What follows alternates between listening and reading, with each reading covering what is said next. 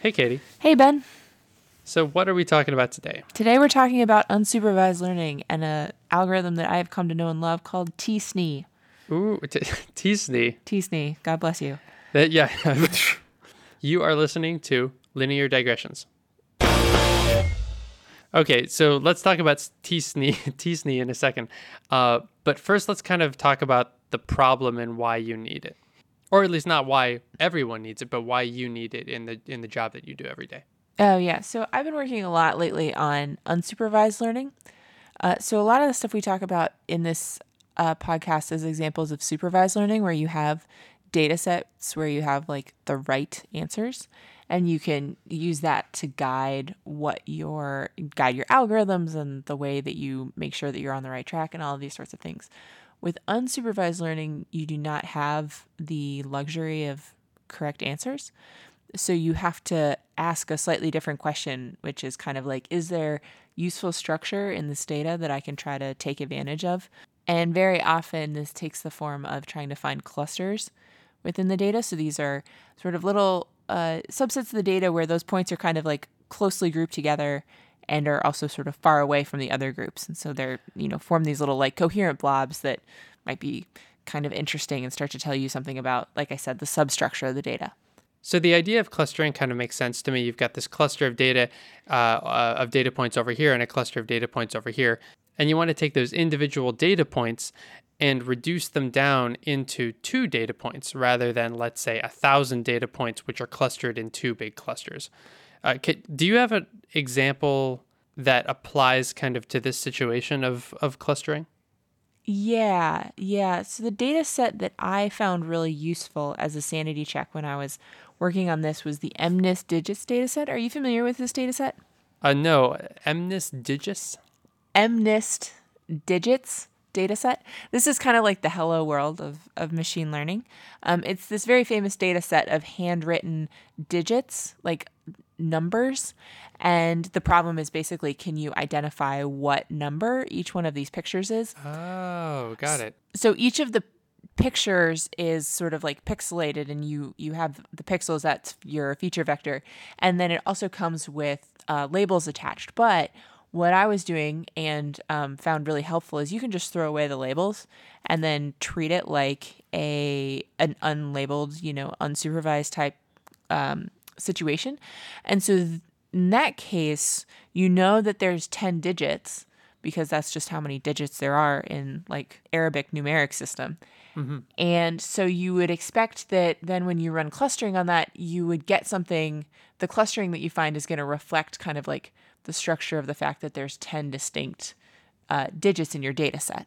That makes a lot of sense. So you've got all of these data points. And in this case, you know that they can only be one of 10 different things. And that's the structure in the data set the knowledge that each one of these points belongs in one of these 10 buckets. Sure. Yeah. And so to think of it as something like dimensionality reduction, maybe when you're doing clustering, is is I took these uh, these pictures that had hundreds of pixels in them, and then I've collapsed them down just to a single number, which is their the cluster that they belong to, and that that's effectively telling me the same information as like the whole big long feature vector. So you can think of it as a as a dimensionality reduction technique in, in that way. Yeah.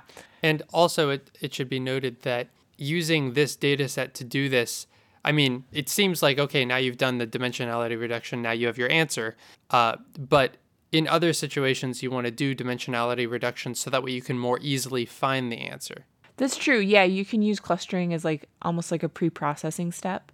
Mm-hmm. Um, very often, yeah, you you might also just have a data set and you're trying to come up with a way of partitioning it into kind of useful pieces and then clustering is is probably one of the best tools that you have for that so one of the things that can be really tricky about clustering though is that um, we'll take the example of the digits actually so one of the things that's really hard about clustering the digits is that each of these pictures has several hundred dimensions in it so the ones that i was the version of the data set i was using it was a 400 dimensional vector and um, I don't know if you've ever tried to visualize something in 400 dimensions. no, I've actually, I've really, really, really tried to visualize something in four dimensions.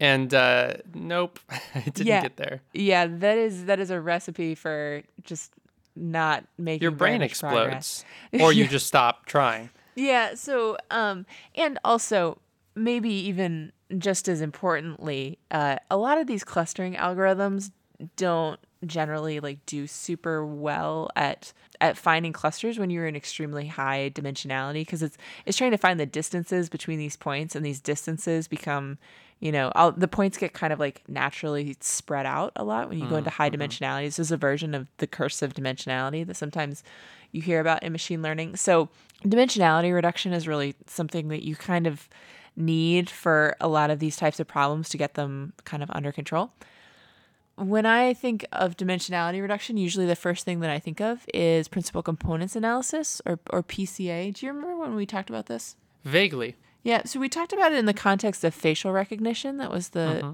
Eigen faces and Fisher faces episode from like, a year ago. Um, Has it been that long? Wow. Yeah, it's been a while.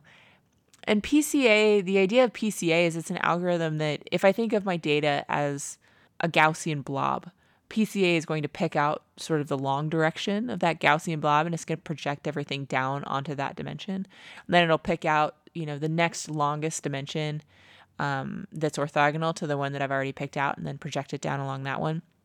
And so what it's basically doing is it's a, it's a way of projecting down the the data into a lower dimensional space while trying to keep as much of the the variance and sort of like the large scale spread between the points um, as possible. And that can work really well in certain contexts.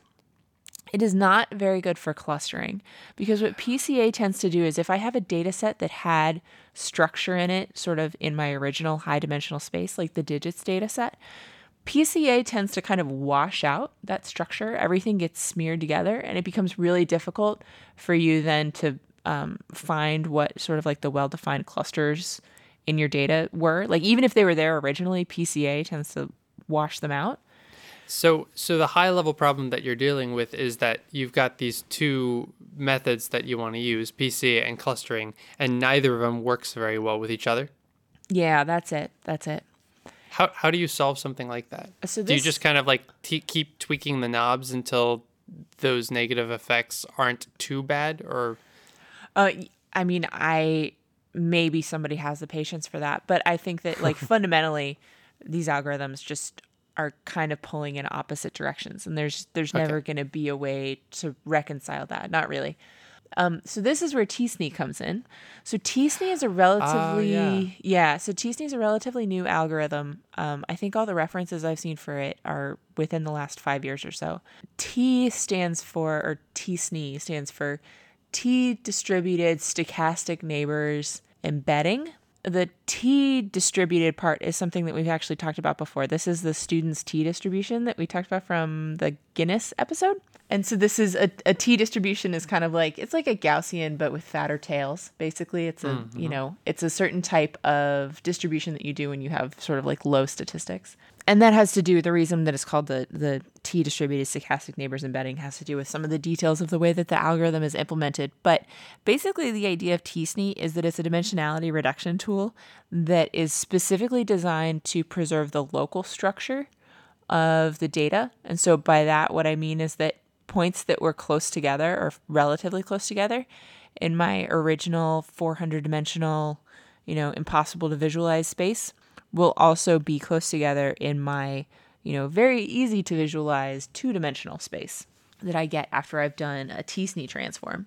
Uh, and TSNE is specifically designed, like I said, to sort of make it so that the clusters that existed in the high dimensional space are still there in the low dimensional space. And so it's a much nicer tool for um, going down to that lower dimensionality to do, you know, sort of some more straightforward clustering and certainly for visualization as well.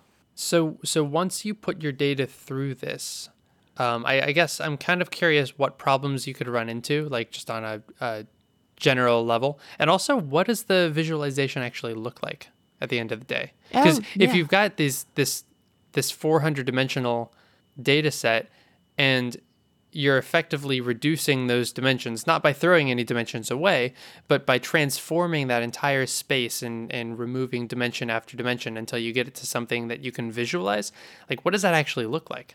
Sure, yeah. So let me I'll answer your second question, and that actually kind of leads me into something. Uh, your first question, you know, what are some of the challenges? Right. So t-SNE, um, after you've done a t-SNE transform of the digits data set, what you see is something that looks it. It reminds me kind of of a map of a different planet than ours, but one where there's still like kind of the continent shapes um, and the land masses and stuff. And so you have like these kind of big blobs that are fairly well separated from each other, but occasionally you get little like strings of points that end up connecting them a little bit. And so you you you are maintaining though definitely the idea that there's like distinct clusters of data that you had originally and now they've sort of maintained themselves down into the lower dimensional space. So then you you see this and you see these 10 roughly 10 separated blobs. Like what do you what do you do from there? Are you just like, okay, there are 10 things. I'm done. Or or can you like take that visualization and do something with it itself or does it help you inform it does help it to inform you in terms of what choices you'll make on what to do the data with the data next. I found it really informative actually. So sometimes you can just go ahead and like you really should probably only use it as a visualization tool, but I would sometimes cheat a little bit and then just run clustering in that, you know, two-dimensional space. But I the thing that I found it really useful for is that you're usually like the digits data set is a really contrived example because we kind of like know what the right answer is and we know that there's structure in this data set. Which in a way makes it useful to use to try to figure out what's going on with with an algorithm. or Oh, something. absolutely. Yeah, yeah. And that was that was sort of like the idea all along. Right. But usually that's not the world that you live in. Um, you know, you might be clustering like you have a bunch of you're doing, I don't know, some market research and you have a bunch of customers and you're trying to figure out if there's substructure within uh, you know, certain pockets within your your customer list that you should be thinking about in a distinct way or whatever. But that's not necessarily something that you know before you've started, right? Like the whole point of the analysis is you're trying to figure out if that's even the case in the first place.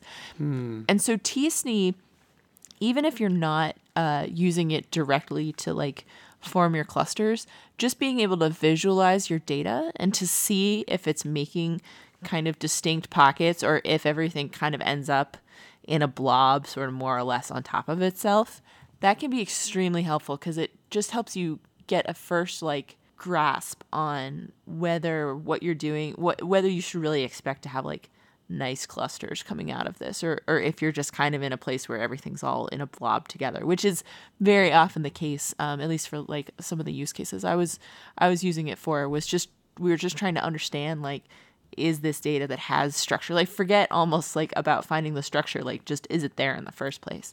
Um, which I is a really hard question to answer. So so t-SNE is really good for helping at, at least for me just giving me like a gut check on whether my data was even going to cluster nicely to begin with. But one of the things that can be tricky about working with t-SNE is um, the s in t-SNE stands for stochastic which means sort of like having some randomness to it and because of some details of the way that the algorithm is um, you know running under the hood what you can get when you're running t-SNE is that um, you can run t-SNE 10 different times with 10 different sort of random seeds and you're going to get 10 kind of different answers Off So it- of the same data. Mm-hmm, Wow. so you keep the clusters, the clusters stay together, but the shapes of the clusters can kind of morph around and the relative orientations of the clusters can also move around. So it's not, you know, you want to be a little bit careful about drawing too many conclusions from what you see in t-SNE because, um, you know, chances are if you were to run it again, you might not see exactly the same thing. Um, so that was something that had, you know, I didn't completely realize that uh, at first, and you know, there That's were a few- something you want to know. there were a few runs, yeah, where where I would run it and then I'd be like, okay, and I would run it again and I would get a completely different answer. Um, it took me a little while to uh, understand why, and, and as soon as you understand why, it makes a lot of sense. But you know, these are just the things that you don't realize necessarily when you start working with some of these things. Um, so that could be a little bit a little bit tricky to deal with. You have to be fairly careful about setting random seeds and and knowing how to like compare the answers that you get from from two different versions of these um, of these analyses. Because a lot of times you're kind of like playing around the with the analysis. You're trying to see if it's getting better or not and it can be kind of tricky to compare them because it's it's just always kind of moving around a little bit anyway. One more thing i should add. I found tsne to be fairly computationally expensive and i was using the scikit-learn implementation of it which has a, a nice speed up as of a month or so ago. Um, the new version of scikit-learn has the Barnes Hut approximation, which is, for technical reasons, makes it run a lot faster.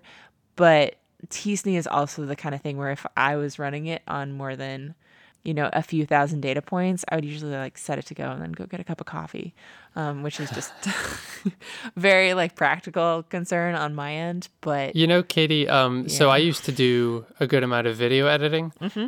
And that was always so wonderful. This is this is years and years ago, and the computers were a lot slower, and so um, it was always so nice to you know go and get a cup of coffee and someone's like wait shouldn't you be working? Oh i am I, i'm working it's rendering. I just i can't help but get a cup of coffee right now. It's like that xkcd where they're playing sword fighting on their rolly chairs. And the oh, person uh, yeah. walks into the lab and is like aren't you supposed to be working? And they're like our code is compiling. He's like all right carry on. Yeah no it's it's it's totally like the the uh, machine learning version of Linear Digressions is a Creative Commons endeavor, which means you can share or use it any way you like. Just tell them we said hi. To find out more about this or any other episode of Linear Digressions, go to lineardigressions.com.